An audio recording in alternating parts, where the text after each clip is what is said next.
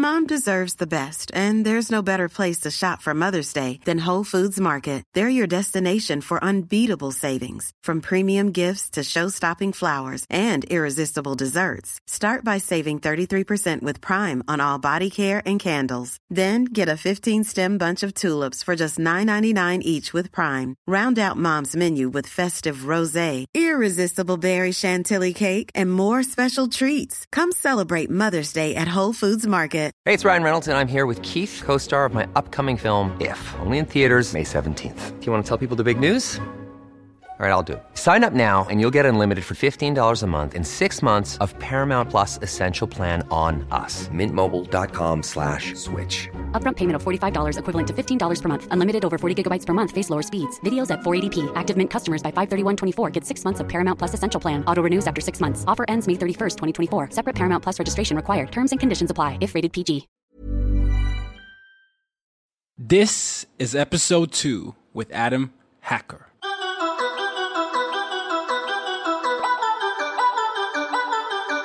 Welcome to As Told by Nomads. I'm your host, Tayo Rockson, and I'm a blogger, digital marketer, and multicultural individual who has lived on four different continents. Listen weekly as I profile people who identify with several cultures and share with you stories, tips, and interviews about how to embrace your global identity and use it to your advantage to live your best life. Let us begin.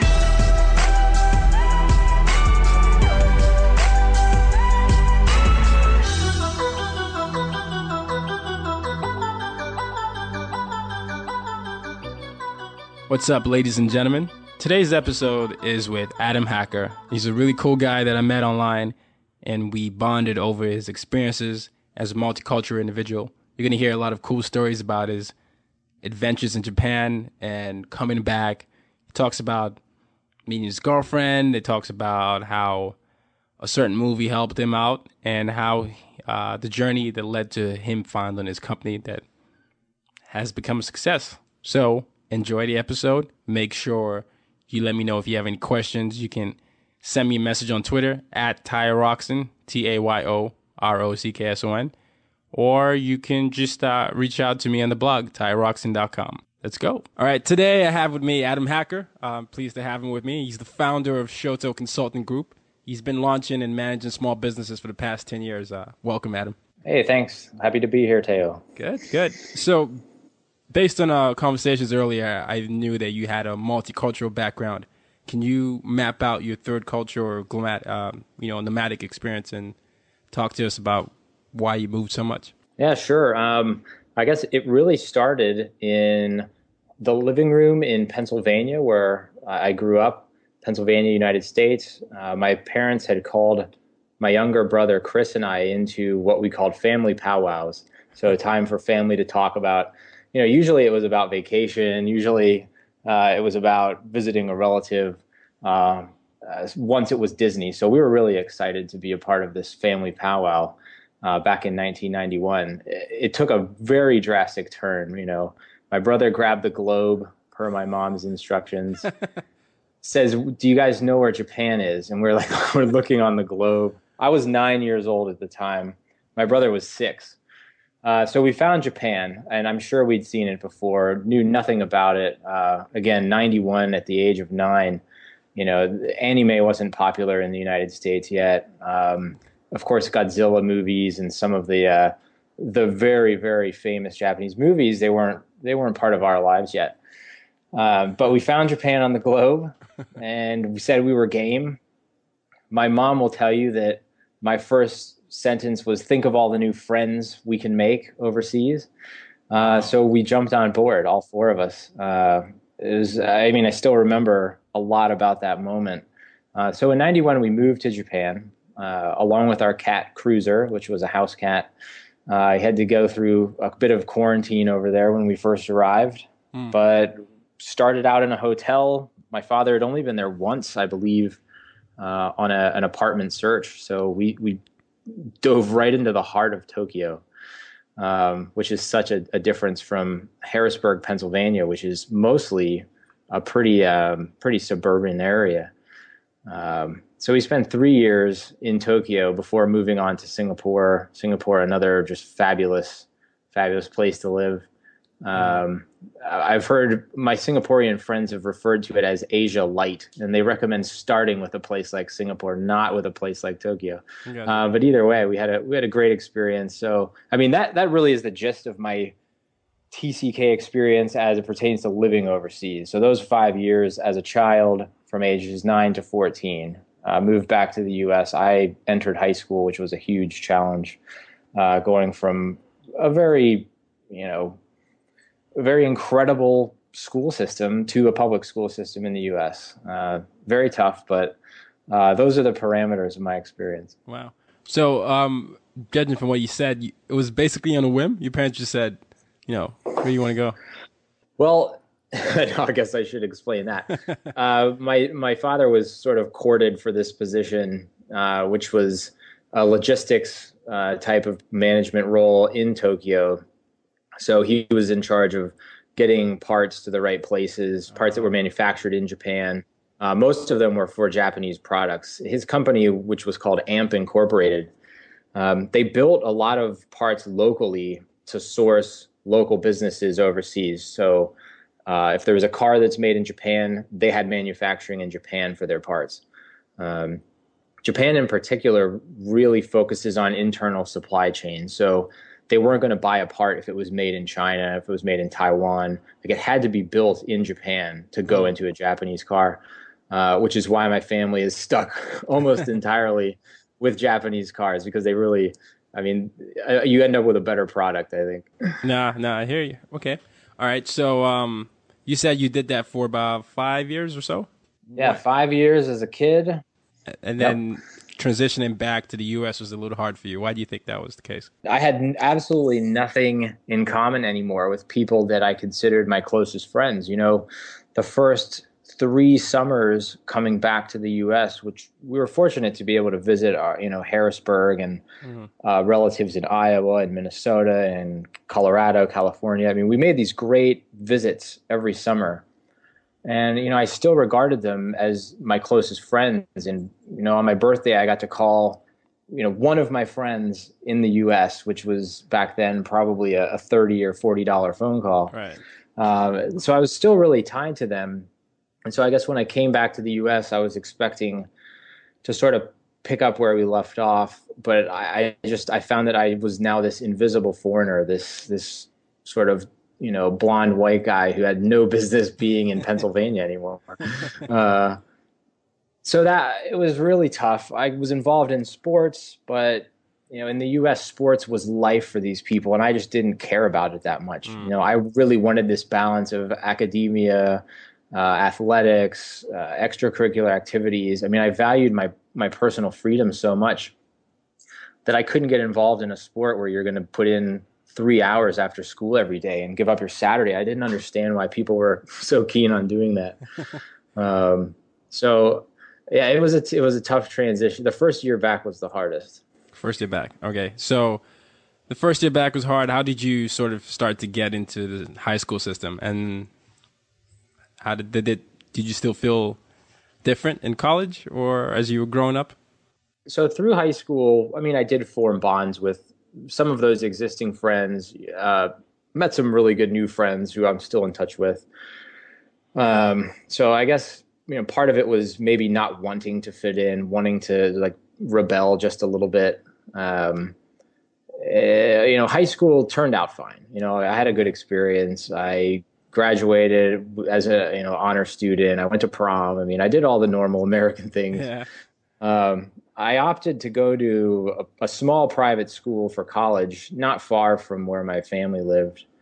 Um, I guess that's more of what I was used to. Okay. You know, my, my parents went to large universities, uh, University of Iowa and Penn State.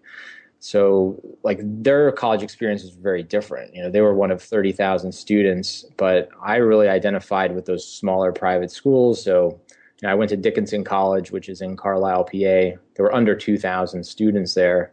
Under 2,000. So I guess that was under 2,000 students. Wow. Yeah. I mean, my my high school had 12 or 1,600, so it wasn't much bigger than my high school. Wow.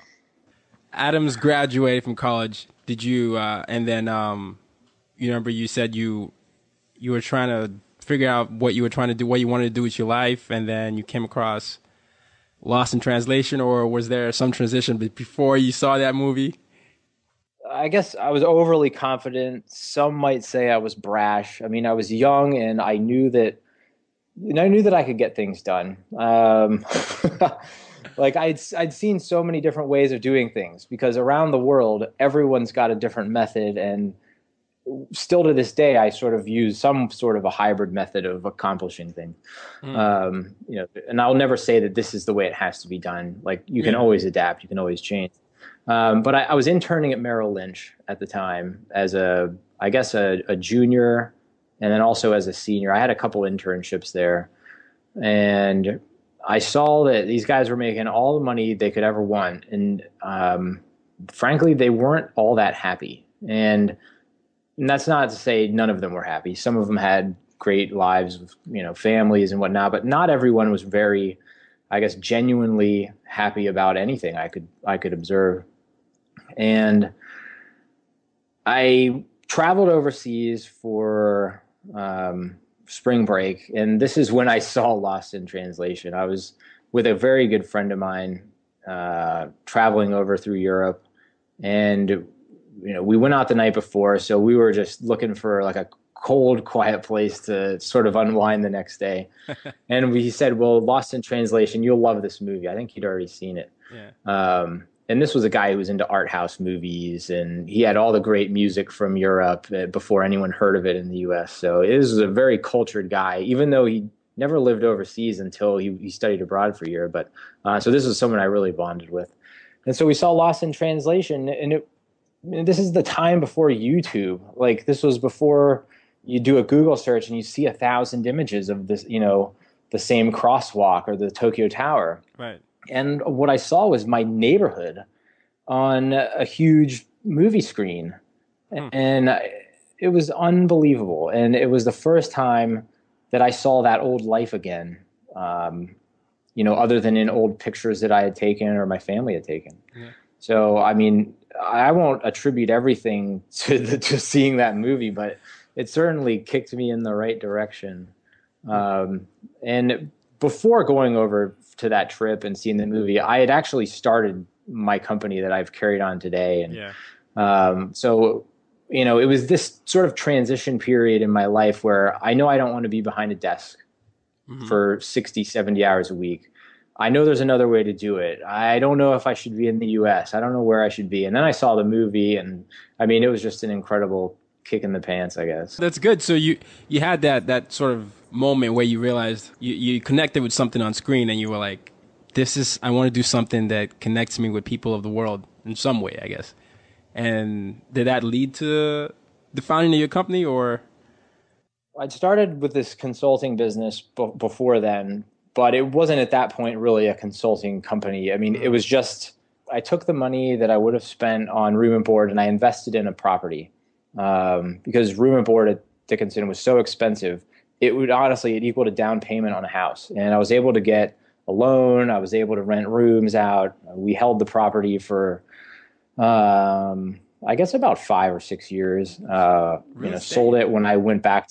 So that was like the first project. And it was the first time i had ever collected money for anything. It was uh, it was a fun experience knowing that i was in charge of this property that you know people I, am now in some type of management role even though it was just as a you know a landlord. I mean i lived there too so i was living with fraternity brothers of mine.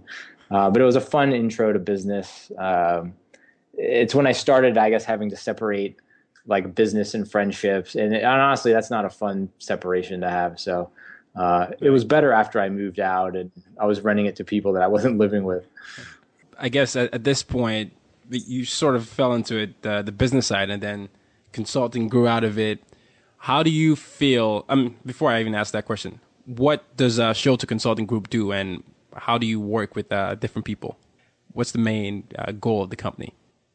Uh, the goal of the company is to provide strategy to struggling businesses, to individuals, um, to, to individuals who want to start up a business, uh, mm-hmm. and get you from vision to vantage, which is our sort of slogan uh, get you from A to B. And I mean, people have great business prowess. People are I mean, they're bright and sharp in their own capacities, but not everyone can run a business. It's it's very different, mm-hmm. um, which is why I mean you see so many issues with startup restaurants. Everyone thinks they can run a restaurant because they like food, they like cooking. Well, it's very different. Yeah, uh, most um, that most, does happen yeah. to be one of the.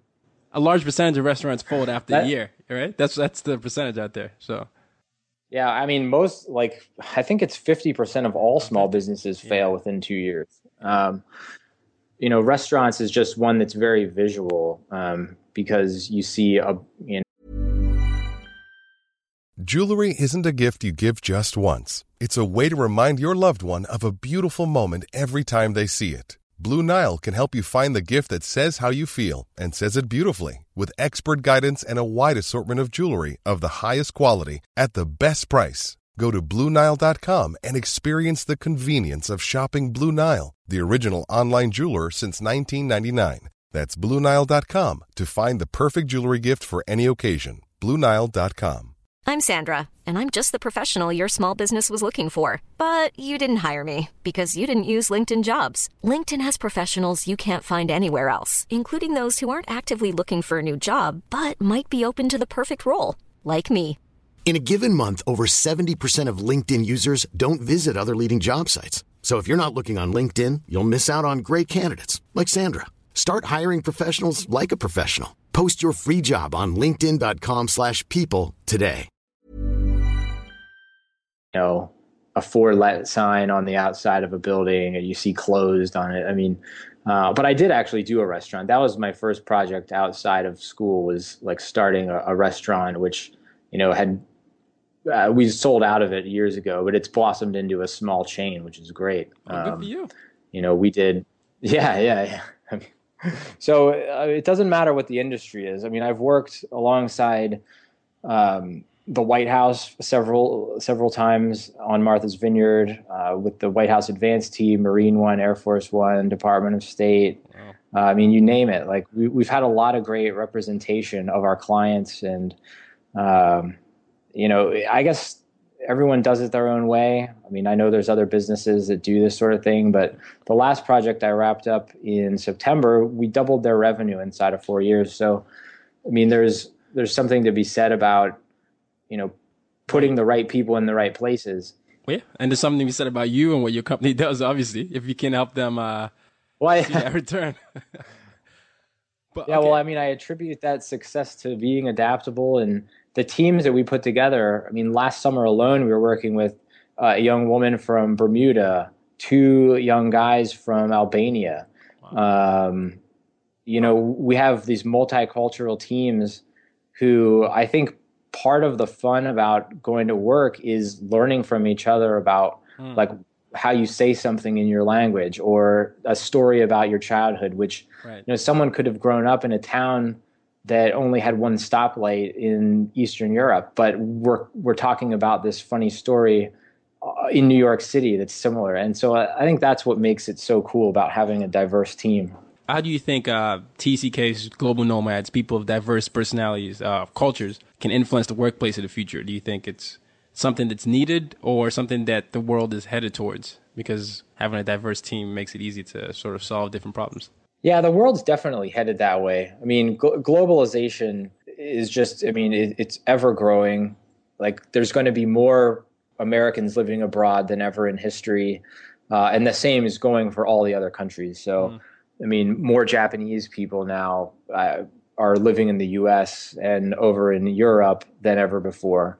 Um, and so that's going to continue to happen. And whether or not they're growing up overseas, at least they have that multicultural exposure. Mm um, sort of you know the TCKs I think would form the backbone, and they're going to look for people who have similar experiences, who have traveled, and I mean that's really something I recommend to TCKs is keeping in touch with your network and you know nobody says when you leave a country you have to go back to your passport country i mean there's so many options like build your networks um, mm. i've had an opportunity to work with fellow classmates from uh, Singapore American School on projects here in the U.S., which is just, I mean, it's incredible. You'd never imagine it back in you know 96 or something that we would be working together in the future. Okay, so you're you hire people. So let's say a TCK is looking for a job, and you said build your network is one way. But what is one thing that a, a TCK global nomad can go into the into a workplace and tell an employer that he has or she has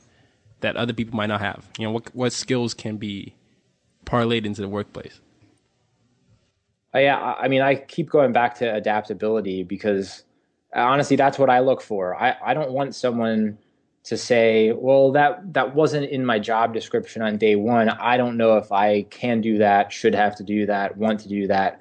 Like you need to be flexible. And a TCK, you know, who's had experiences in, you know, third world countries, in bustling foreign cities, is going to figure out a way to get from A to B. I mean, that's just sort of hmm. like that's part of life overseas. And as an adult, we're not used to learning things. So if you're adaptable from a young age, like you're already used to learning things as part of your daily life. And I think that's something that, you know, a lot of people sort of neglect mm-hmm. once they're above a certain age or, you know, unless it's something they have to be licensed for or trained for, like they kind of forget about that. And I've been guilty of that too at times. And so just remembering that you can figure out a way to do it. You've been doing it all your life. And so as an employer, a TCK is a great, great person to have on.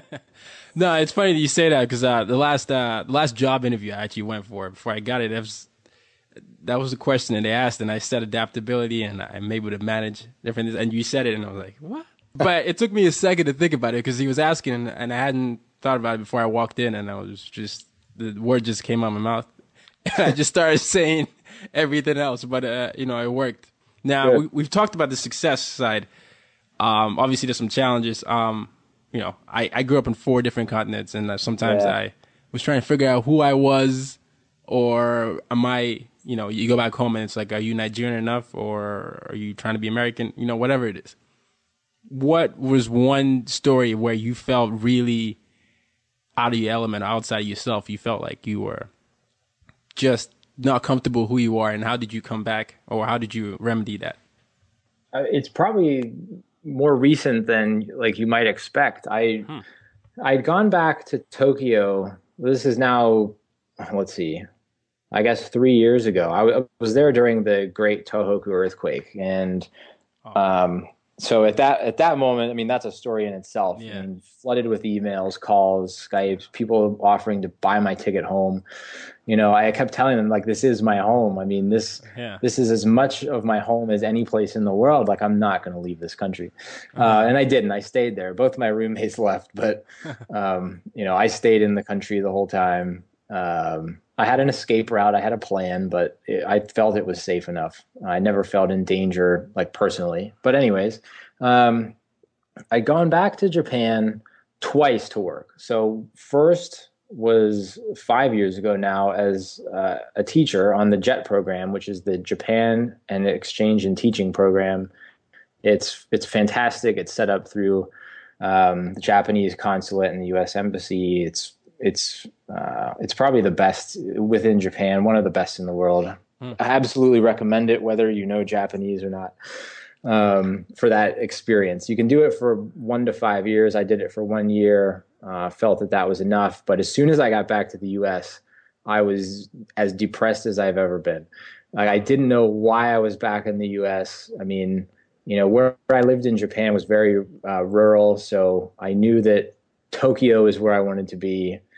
Um, so I moved back to the U.S. for only five months, and I said I need to go back. Like uh, there's something that's not yet been done. Like yeah, I need to finish something, right? Yeah. Um. So I moved back to Tokyo. I worked at a, a private school in Tokyo, uh, working with um, business clients. A lot of them were managers, uh, business executives who were hosting English speakers or traveling to English speaking countries. Um, so it was a very different experience than teaching uh, students. Um, it was more rewarding, but at the same time, I I guess I had to have more of a sales role. I was you know in charge of bringing in a lot of new clients and sort of wooing them with our abilities to teach you and and so I but I I felt English was an educational process and so I didn't really vibe with the sales angle believe it or not with that but um I mean, I was so lost, and so I, you know, I, I had to go back to Japan to sort of find myself. I mean, that's it's honestly like that fight or flight type of reaction that I know a lot of TCKs feel when they're back in their home country. Uh, and I had to leave again, so I did. I mean, so I guess some of my advice is to at least plan a trip back to wherever you're, you know, moving from. Yeah. Um, but I went back to work and it just clicked. Something clicked. I was, I mean, I can remember the day. I had a rooftop terrace and I was reading the, the TCK book, A Global Nomad. Um, uh, I forget her name, Dr. Ruth Van. Yeah, Dr. Ruth Van. I forget her last uh, name too, but she's she, something. Yeah, yeah, yeah. yeah. so it's the TCK book. I mean, there yeah. really is only one. Yeah. Um, and it talked about using it to your advantage. Mm-hmm. Like you have to move on and get beyond this point of feeling sorry for yourself and using it to your advantage. And it just clicked. And I mean, that was an amazing turning point where I said, I need to have purpose and it can be this multicultural background, this TCK lifestyle. It can lead the rest of my life. Um, and so I mean, ever since then, it's still been a, a battle here and there, but um, it brought me back to the U.S. I helped out with my family. I traveled in the U.S. I saw places here that I'd oh, I'd overlooked and I never mm. cared to visit. I mean, I was sort of in that again another like rebel phase where I didn't want to have any part in yeah. you know exploring the U.S. You know, right? Um, but I, I, mean, I'm very happy to have a U.S. passport. I feel very comfortable here now. Gotcha. Um, but it was a long process. I'm 32 years old now, so hey, it's never too late, right? It's uh, it's always a different journey, a different path for everyone. Yeah, sure. A few more questions here. Where is home? What is your favorite place? and which country has the best food? All right, that's tough. I, have been to 15 countries, uh, two of which are now part of a third. That's my trivia question that I ask people. Uh, and I won't put you on the spot here, but you can think about that. Two of which so, are part of the third. 15 countries, two of which are now part of a third country. Not Russia. Do you want to know? Yeah, yeah. All right, so M- Macau and Hong Kong, they're now part of China. Oh. Um, but that's a no one's ever gotten that right. So I hope nobody feels bad about getting stumped there. I mean, home is honestly, I consider home where my family's at. My mom and brother are in Harrisburg, okay. uh, Harrisburg, Pennsylvania, in the U.S. Uh, I, I, visit there more than any place probably now. I mean, I I'm kind of in limbo because I usually go to clients. So, mean, right now I'm in North Carolina, but I, I've never even spent more than a couple nights here before uh, before we moved here. and uh, fortunately like I, I have a girlfriend who i met in japan. We were both teaching in rural japan. Um, and so she's offered some stability to me. And so now having this great relationship i don't feel like i have to like jump off the next plane and go somewhere so love sort of created you some sort of stability and some sense of home in a way or comfort yeah yeah it's definitely a sense of comfort and stability i hope no one takes that as like a negative but um, it's provided a comfort where I, I never had it before. Right. And I guess yeah, comfort is what we're all seeking, and it's what we go to the ends of the earth like looking for. I mean, along with you know experience and self inner exploration. I mean, I've done that for a long time, but uh, having comfort and being calm around somebody that that was kind of new to me. Uh, but anyways, we live in North Carolina. We both lived in Japan. She was depressed too when she came back from from teaching in Japan. So we had a, we've had a lot in common for a long time. And I guess so. The last question about food, probably Singapore. Singapore, you can get any food any hour of the day, night. I mean, you can get sushi, you can get curries, uh, you can get noodles from China. I mean, you get the best food anywhere. My favorite is this little like Islam restaurant in or some Islam Muslim restaurant in uh, Geylang, Singapore, mm-hmm. and they'll have curry at breakfast. You sit on a plastic chair, and it's about five sing, which is four dollars US or something. And I mean, it's just incredible. food is so cheap there. I mean, I used to live in Vietnam, and I couldn't believe how cheap the food was. It was. oh yeah, Vietnam is even cheaper. Yeah, just go, go, go, go. Thank you, Adam. Where where can we find out, you know, what you're up to, and uh, what's the best way to reach you? I guess the easiest way to, to track me is with Twitter, which is how you and I actually connected for the first time. Adam S. Hacker on Twitter. I mean, of course, I'm on I'm on all kinds of social media, but adamhacker at me.com if anyone needs to get in touch directly. I really do offer an open hand to like people struggling with like their readjustment period or trying to get back overseas. I mean, like I've had some great mentors in my life, and I'm I'm not saying I would need to be someone's mentor, but I, I've been fortunate enough to have people in my life that have helped me with advice, and it's been you know some of the greatest uh, information in the world came from you know my elders. So if I can offer any help, I'd be really happy to uh, make myself available. Thank you. I'm I'm sure people out there would appreciate it as well. Thanks for tuning in. You were just listening to As Told by Nomads. If you enjoyed the show, please leave a review here on iTunes or on Stitcher and subscribe. Also, be sure to head over to my website, tayorockson.com, to subscribe for more updates and tips on how to navigate the world and check out some of the other things I'm doing. Till next time, remember, home is not necessarily a physical place. It is wherever you most feel comfortable.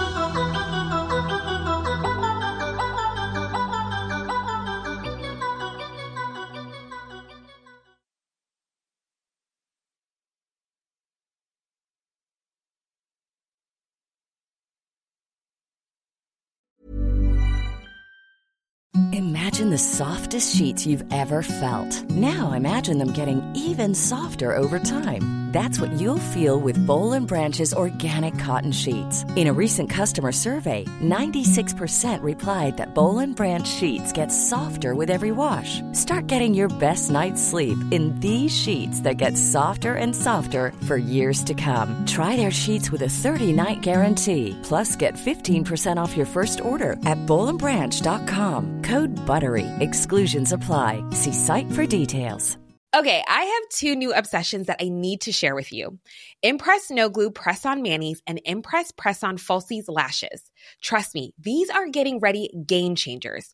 Both require no glue, so there is no damage to your natural nails and lashes, no mess, and no annoying dry times. Just one step and you're done. Boom instant glam. Visit impressbeauty.com slash presson and use code PRESSON25 at checkout for 25% off Impress Manicure and Press-On Falsies.